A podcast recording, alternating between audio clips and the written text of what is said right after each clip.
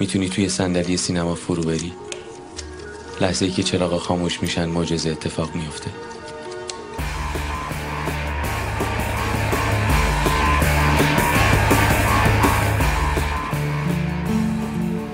جان را عاشقانه در سینما ایران. خب میرم به قبل انقلاب که ملودرام ها تسخیر کرده بودن سینمای ایران رو و جهان، البته نه فقط ایران. قبل انقلاب ما همسفر رو داریم، در امتداد شب رو داریم، سلطان قلب ها رو داریم که بس ورود دین به داستان سینما یه حرف بزرگی زده شد. عشق چیه؟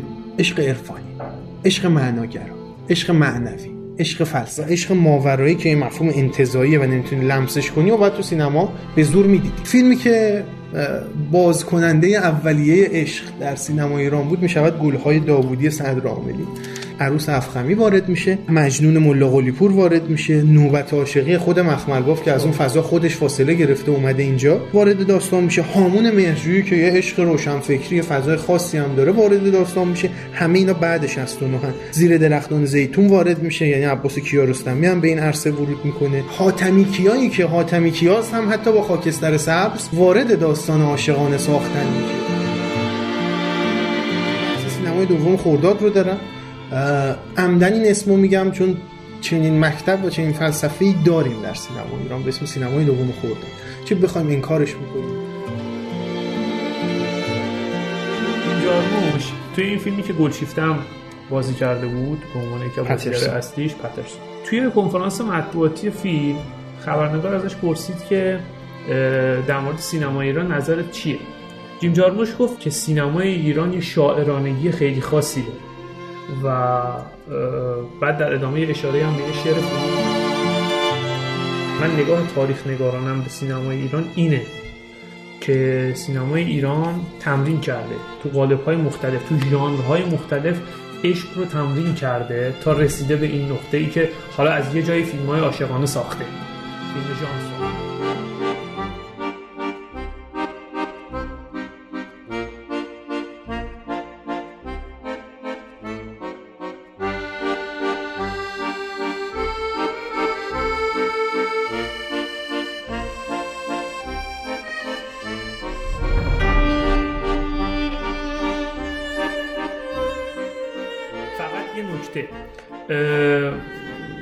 به ترتیب یکی من یکی خشایار اسم میبریم که خیلی یه نواخت نشه، صدا خستتون نکنه و فیلمامون هم خب احتمالاً تو فضاهای مختلفیه، تو فازهای مختلفیه فیلمای من خشایار و دونه دونه میریم جلو دیگه.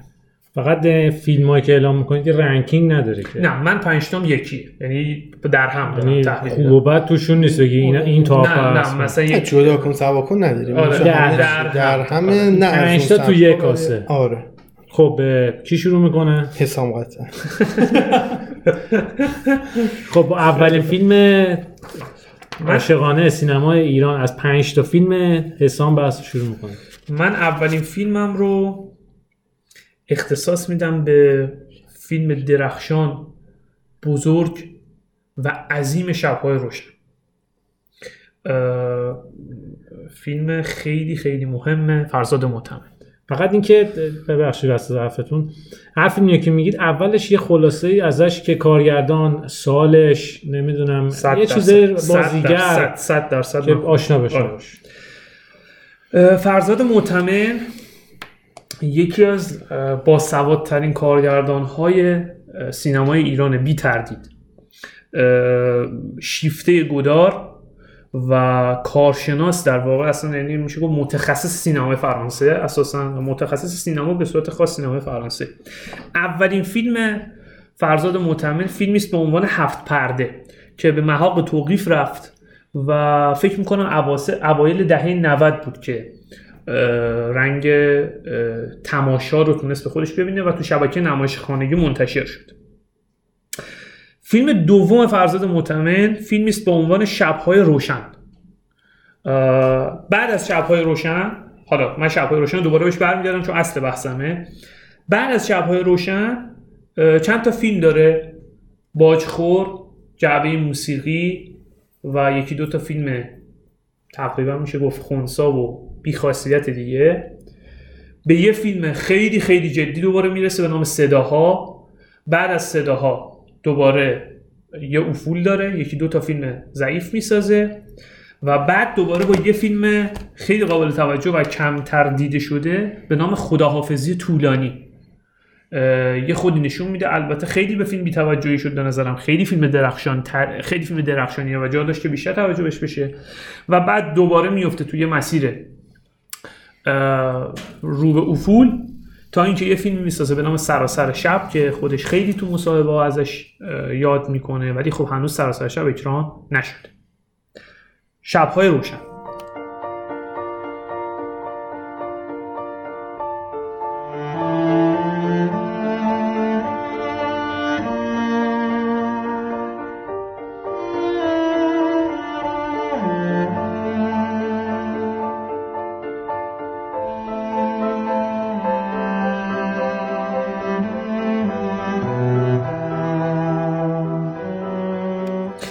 شب‌های روشن خیلی جای بحث داره. نویسنده فیلمنامه فیلم سعید عقیقی است. سعید عقیقی قطعاً یکی از بهترین منتقدان تاریخ سینمای ایرانه. خیلی چند تا کتاب داره، چند تا مقاله داره، ترجمه داره، چند تا فیلمنامه داره، شعر میگه. بسیار آدم جدیه و خیلی جا داره. هایکو هم داره، هایکو هم داره و جا داره که آدم واقعا دنبالش بکنه. این آدم 3 تا فیلمنامه برای فرزاد مطمئن نوشته: 7 پرده، شب‌های روشن، صدا. خود فرزاد مطمئن گفته بود که 7 پرده رو که نوشتیم خب فیلم اکران نشد و ما هیچ پولی نداشتیم که یه گذران زندگی بکنیم چه برسه بخوایم فیلم بسازیم. اومدیم یه فیلمنامه سعید داشت به نام 7 خدایا 7 چی نه یه باز 7 داشت اولش گفت، ولی اون خب خیلی فیلم نیاز به پروداکشن داشت، خیلی هزینه می‌خواست و ما هیچ پولی در وسط نداشتیم. سعید عقیقی اون فیلمنامه رو داد به کیمیایی. کیمیایی اون فیلمنامه رو نساخت، اما از بسیاری از ایده‌هاش تو مرسدس استفاده کرد و ما هم نشسته بودیم که چیکار بکنیم. به سعید گفتم یه فیلمنامه بنویس که کم هزینه بشه ساختش. گفت 3-4 روز بعد با فیلمنامه شب‌های روشن اومد. گفتم که این شب‌های روشن چیه؟ گفت این یه اقتباس از شب‌های روشن داستایفسکی. خود مطمئن توی مصاحبه ایم اینو صراحتاً گفته، میگه من به سعید گفتم سعید اسم داستایفسکی رو این فیلمنامه است، من شونم این بارو نمیتونه تحمل بکنه.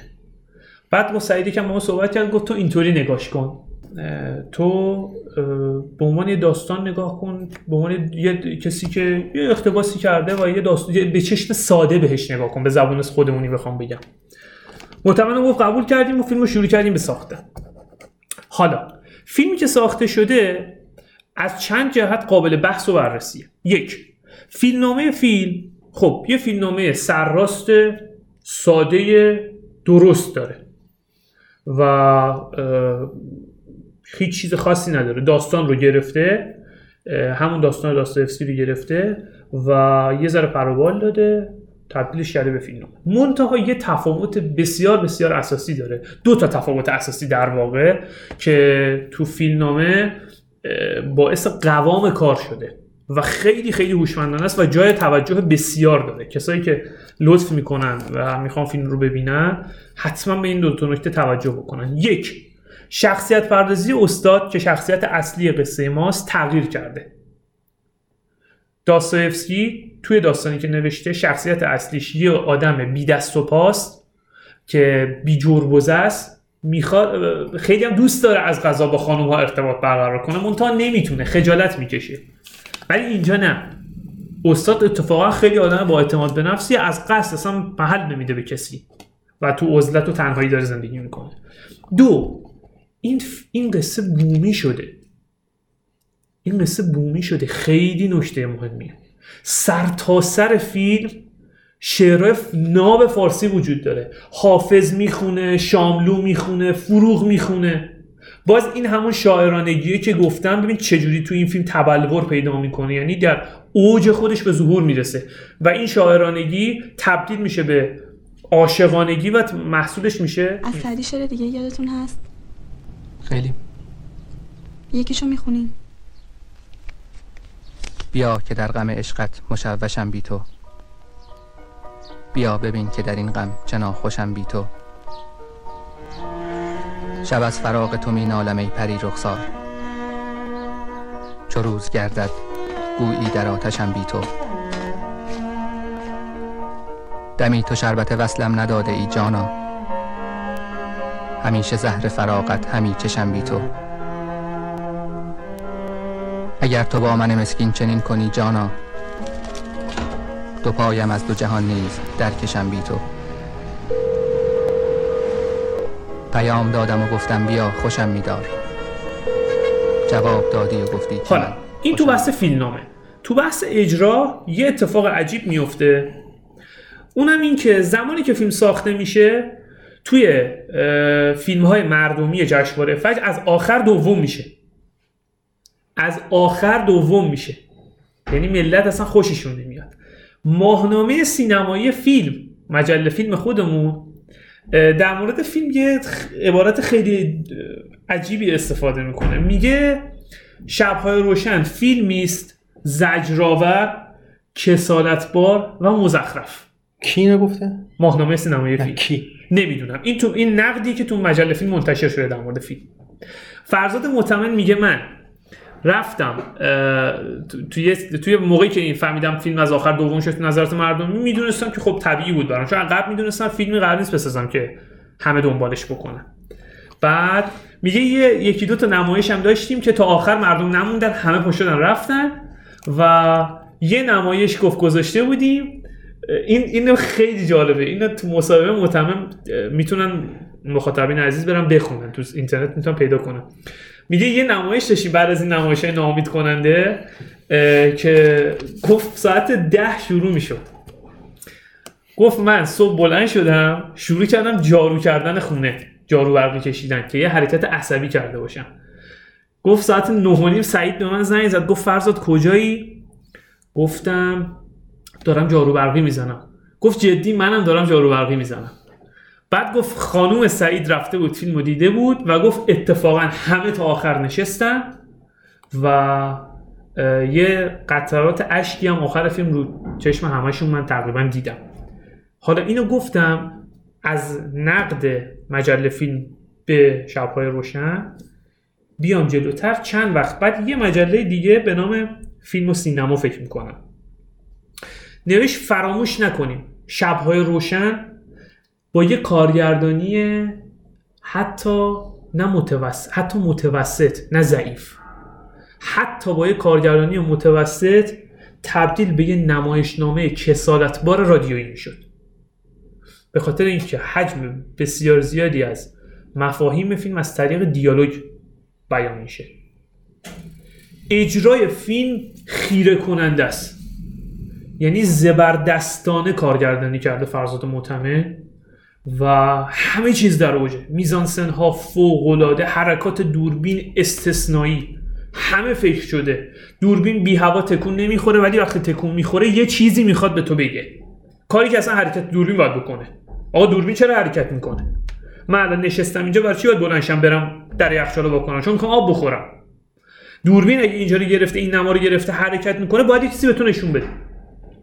همه حرکات دوربین بجا، میزانسن ها دقیق، کادبندی ها زیبا، در کنار فیلمنامه و دیالوگ هایی که نوشته شده برای فیلم یه مجموعه خیلی خیلی منسجم و قدرتمند خلق میکنه.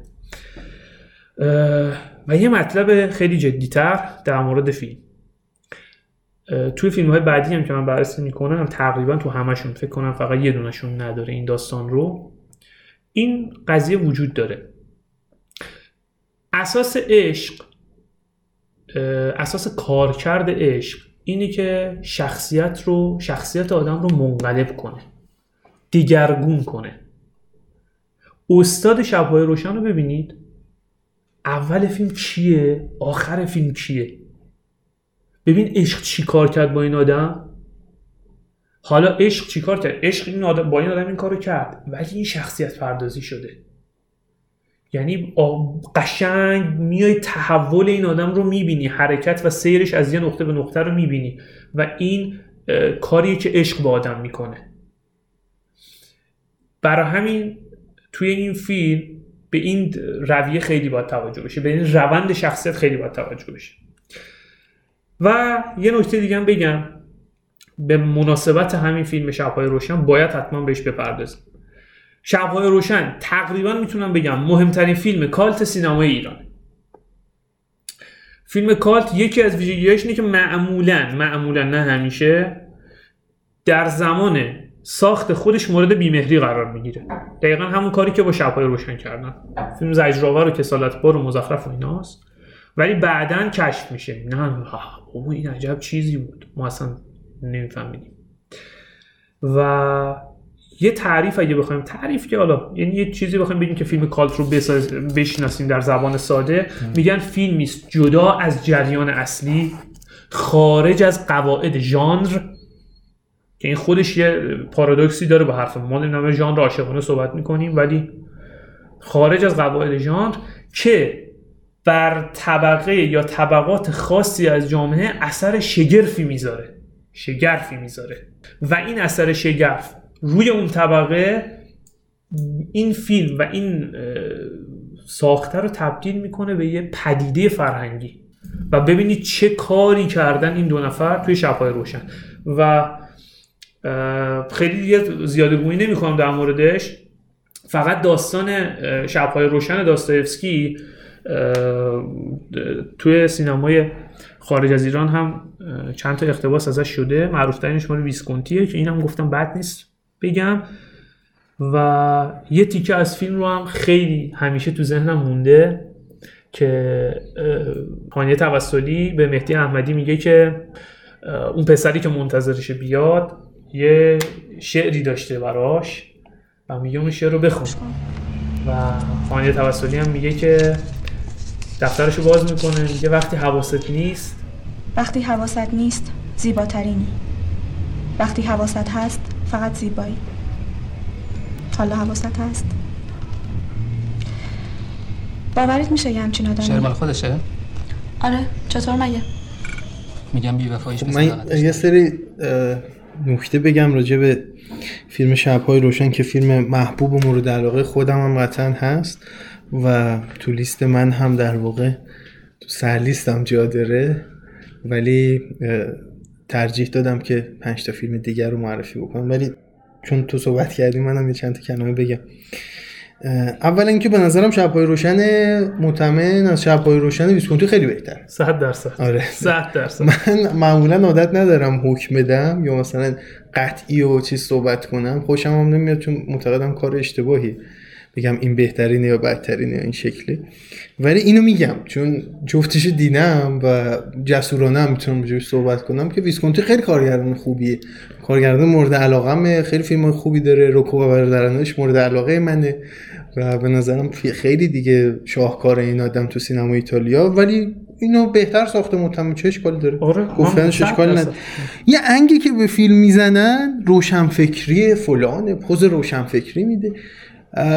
والا من خودم با فیلم‌های روشنفکری زیاد ارتباط نمیگیرم اصلا، ولی این فیلم روشنفکری به اون معنی بدش که بریم تو کافه نیچه بخونیم نمیدونم این از این سیبیلای فلان و اینا این شکلی نیست به خدا. یعنی اصلا شب‌های روشن از این فازا نداره. بله اشاراتی روشنفکرانه در فیلم جریان داره، ولی اینکه بگیم فیلم روشنفکری است و اصلا به درد طبقه فلان جامعه خیر، یه عشق بسیار پاک بسیار منزه رو نشون میده.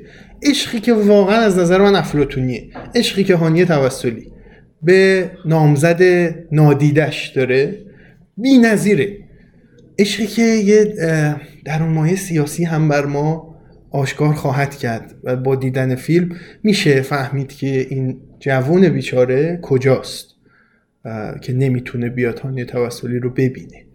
و این ترکیب جدا افتادن دوتا عاشق و معشوق از هم دیگه با ورود ضلع سوم که استاده اصلا همه چیزو میریزه به هم و ما فکر میکنیم که این رابطه عاشقانه داره شکل میگیره، ولی خبر نداریم که عشق افلاطونی است و جای نفوذ نداره.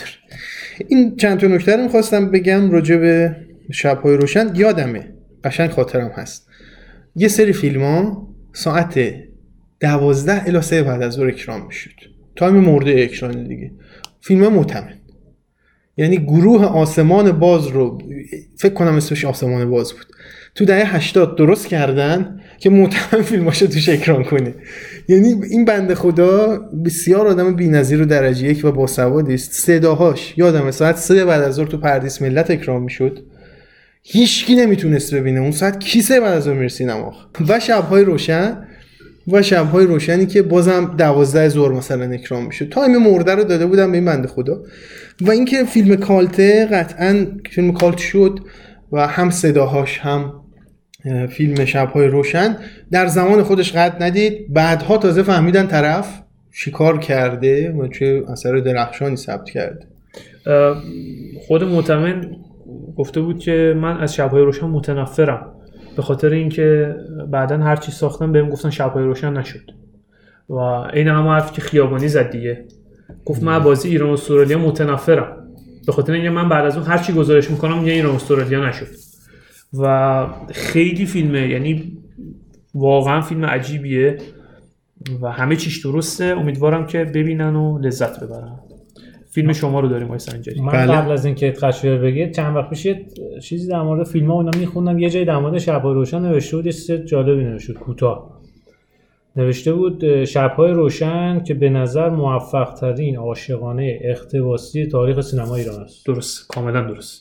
به نظر تعریف کوتاه و جامع بود. دقیقاً چیز دیگه. البته ببین این طیف عاشقانه‌های اقتباسی کلا سینما ایران فکر کنم یه مورد مثلا داشته باشه، اونم شب روشن باشه. نه داریم درخت گلابی. نه من میخوام بگم که کلا یعنی خیلی چیز نیست. خیلی اصلا ما اقتباس چقدر داریم، چقدر عاشقانه داریم که عاشقانه اقتباسی چقدر داشته باشیم. نه من منظورم اینه که فیلمو کامل توش معرفی میکنم، یعنی که آن یه فیلم عاشقانه است، اقتباسی هم هست، سینما ایران هم هست، بهترین مدلش هم هست. کاملا درست، کاملا درسته و فیلم بسیار مهم و خوبیه.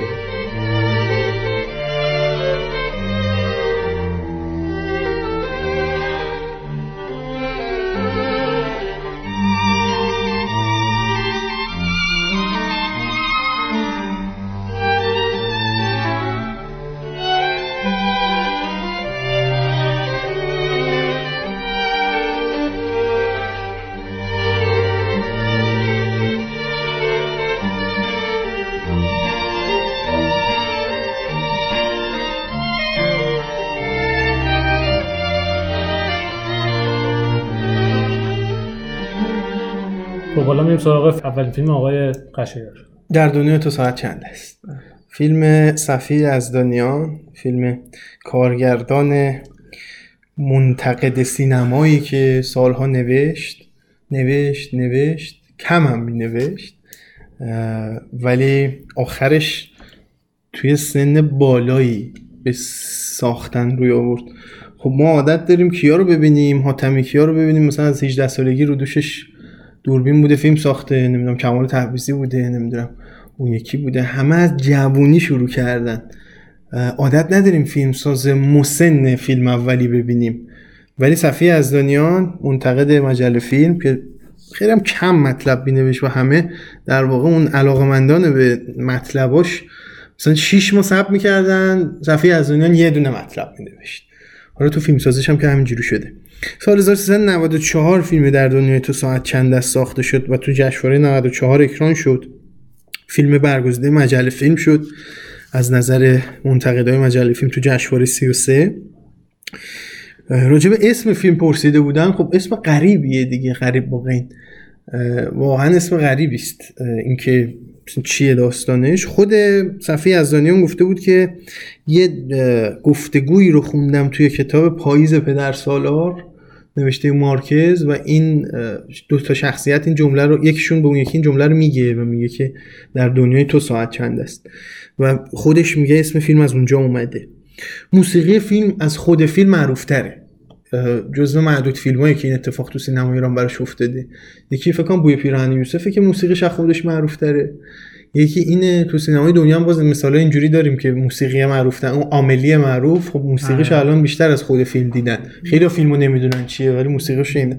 این در دنیای تو ساعت چند هستم خیلی مطمئنم موسیقیاشو شنیدید ولی خود فیلمو اصلا شاید آدم ندیده باشه. که کار کریستوف رضایی آهنگساز جلوتر از سینمای ایران، نمیدونم خلاصش چی بگم، واقعا چندین گام از سینما ایران جلوتره و فاصله داره با بقیه آهنگسازا. که بازی هم میکنه چقدر هم شیرینه، یعنی بازی که میکنه آدم فکر میکنه این بشر سالهاست بازیگره ولی بنده خدا همون اولین آخرین بارش بوده که جلو دوربین رفته. از خود کریستوف رضایی پرسیده بودن که این ترانه ها رو چجوری جمع بندی، که چجوری به این موسیقی درخشان رسیدی، و خودش حرف از یه میکس غریبی از چندین سبک سینما و چندین سبک موسیقی میزنه. از موسیقی آمریکای جنوبی صحبت میکنه، از موسیقی فولکلور که لوره گیلان صحبت میکنه که داخل کرده، و تمهایی از موسیقی فرانسه، و همه اینها رو با هم ترکیب کرده و شده موسیقی در دنیای تو ساعت چند، موسیقی به شدت عاشقانه که حس زیبایی عشق رو در ذهن شما قشنگ جاری میکنه و حتما یه گوشهایش رو خواهید شنید. نازنینه نیست فتو فراوان سیا چومن همه مرواری دندان تیمنستن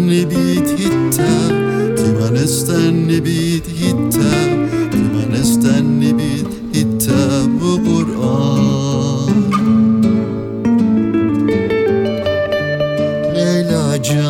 لیلا جان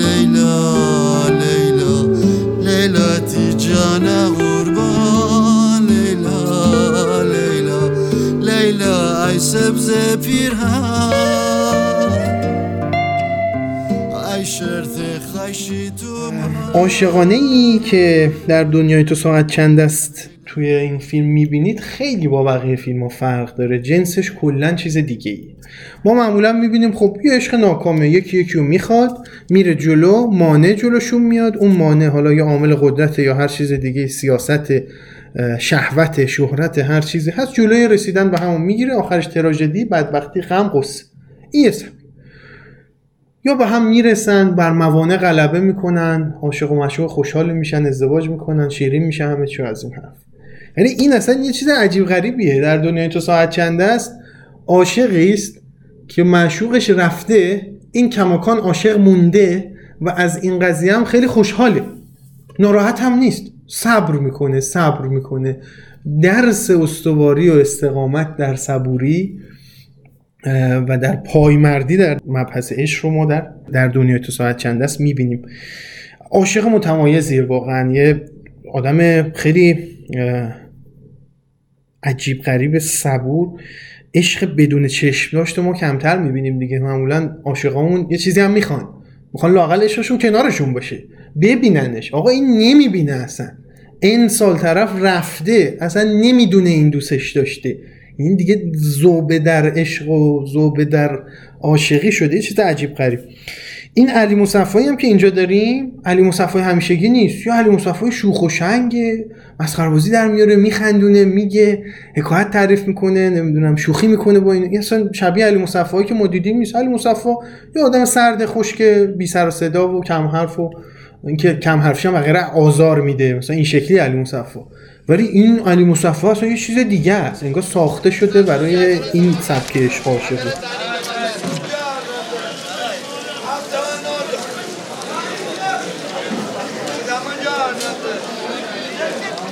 راستی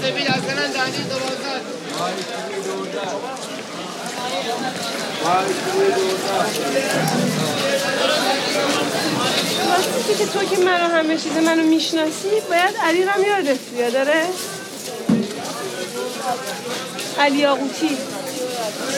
علی یاقوتی واس کردی قاطی فاتیا گلی افاتی. این یادم نمید. تو کارت چیه؟ جاسوسی؟ اکثر رو دیدین یاد علی یاقوتی افتادی؟ نه، همون که چتس گرفته بالا سرتون. منم هستم تو اون عکس‌ها و خوشمشتم. حمید گرفت اون عکس. حمید باشی واقعا؟ آره دیگه. خب آره دیگه. همیشه اون یه دوربین دستش بود.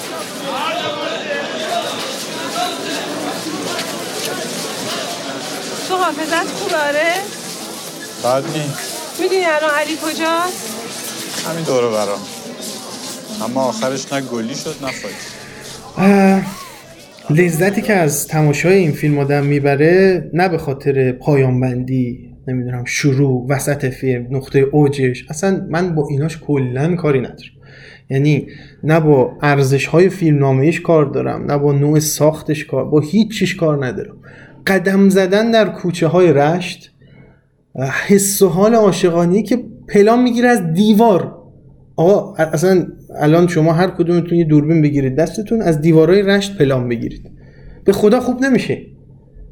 ولی بیاید پلانایی که این فیلم، نماهایی که این فیلم از دیوارهای یه محله قدیمی و فرسوده تو رشت گرفته، ببین چی گرفته. دیوارا در حال ریزشه ها، خونه داغون، ولی اصلا نگاه میکنی میگی خدایا من برم اصلا عاشق شم.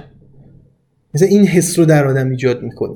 امید این آدم که سالها وایستاده که طرف برگرده، میگه آقا زندگی اونقدر داغون نیست، میتونی وایسی بالاخره برگرده. کاری ندارم که حالا دوباره میشه رابطه‌شو یا نه، نمیخوام حالا فیلمو کامل چیز بکنم، لو بدم یا نکاتش رو کامل بگم. حسام من در خدمت هستم. در دنیای تو ساعت چنده است؟ به نظرم یه تجربه خیلی خیلی خاص و متفاوت تو سینمای ایرانه. به طرز عجیبی مجموعه است. یعنی چی؟ آقا فیلمنامه با کارگردانی کامل میشه، موسیقی میاد کارگردانی رو تکمیل میکنه، بعد انتخاب صحنه هایی که موسیقی باید روش قرار بگیره موسیقی رو کامل میکنه، دیالوگ هایی که گفته میشه اثر میذاره بر روی یه جزء فیلم، کادری که بسته میشه اثر میذاره رو دیالوگ. قشنگ مجموعه است، قشنگ مجموعه است. موسیقی این فیلم حرف میزنه، یعنی این فقط یه موسیقی نیست برای اینکه احساسات تو رو تحریک کنه.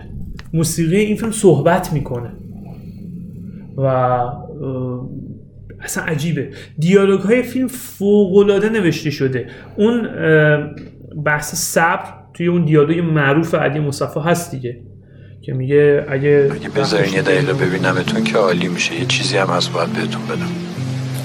اگرم حوصله نداشتین که خب من صبر میکنم، صبر میکنم دیگه، نکنم چیکار کنم؟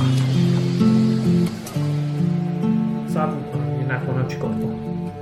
و این اصلا عالی. و اون یکی از لحظات پایانی فیلم یه دیالوگی وجود داره توش میگه که علی مصفا قش میکنه، بعد لیلا حاتمی میاد صداش میزنه فرهاد، بعد یهو یه صدای، حالا صدای علی مصفا میاد میگه خودشه فرهاد، صدای خودشه، اسم من گلوی گلی،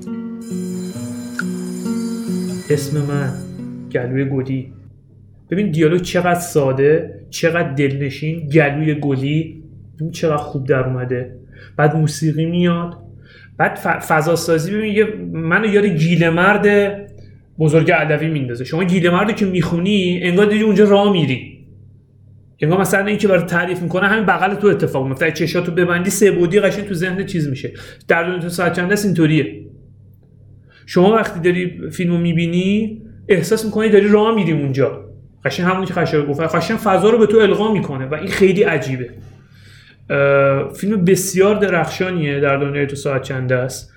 نواقص داره، به هر حال یه فیلم بی‌نقصی نیست، ولی قطعا نواقص زیادی هم داره فیلم. ولی اصلا بحث من راجع به در دنیای تو ساعت چند است و انتخابش هم اصلا همین بود. گفتم اصلا کاری با ارزش‌های فیلمنامه، ارزش‌های کارگردانی اصلا کلا ندارم. فقط معتقدم آدم باید ببینه، چشماش رو نوازش بده. یه اثر تماشایی که اثر کاملا دلنشین، ترکیبی از صحنه ها و نماهای چشم نواز در کنار موسیقی گوش نواز. یکم خودمون نوازش کنیم.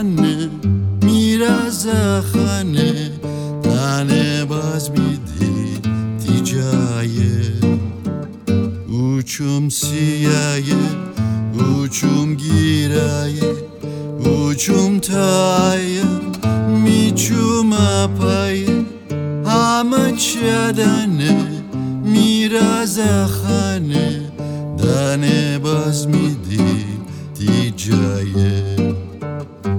Uçum siyaye, uçum giraye, uçum tayam, miçum apaye, ama çedane, mirazakhane, dane baz midi ticaye.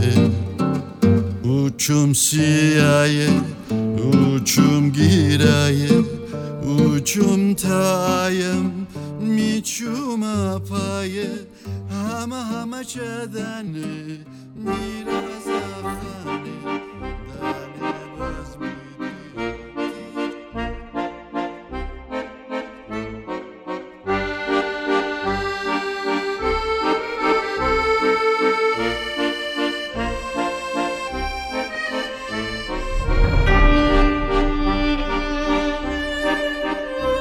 اپیزود سوم از فصل سوم باشگاه مشتزنی بود. خوشحال میشیم اگه اون رو دوست داشتید با دیگران هم به اشتراک بگذارید، ما رو توی شبکه‌های اجتماعی دنبال بکنید و منتظر اپیزودهای بعدیمون باشید.